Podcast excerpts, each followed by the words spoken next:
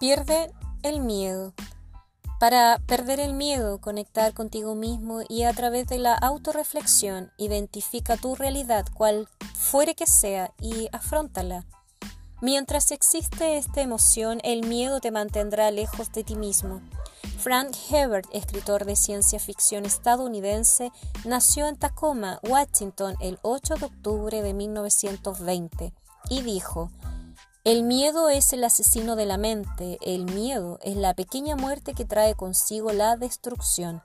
La fortaleza de carácter implica capacidad para enfrentar más eficazmente el estrés y la presión, superar los desafíos que se presentan diariamente, es decir, tener la capacidad de recuperarte de los contratiempos, adversidades y traumas para desarrollar metas claras.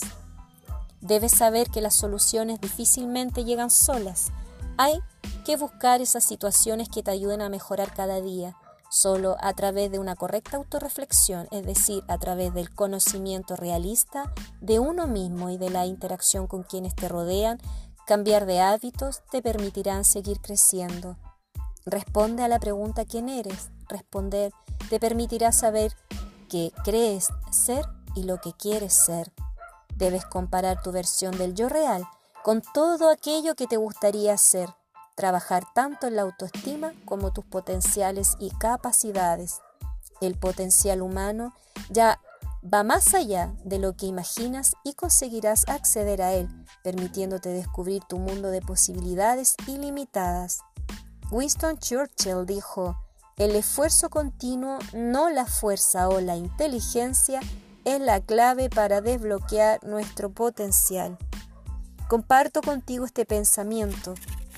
No necesito que sea fácil, necesito que sea posible.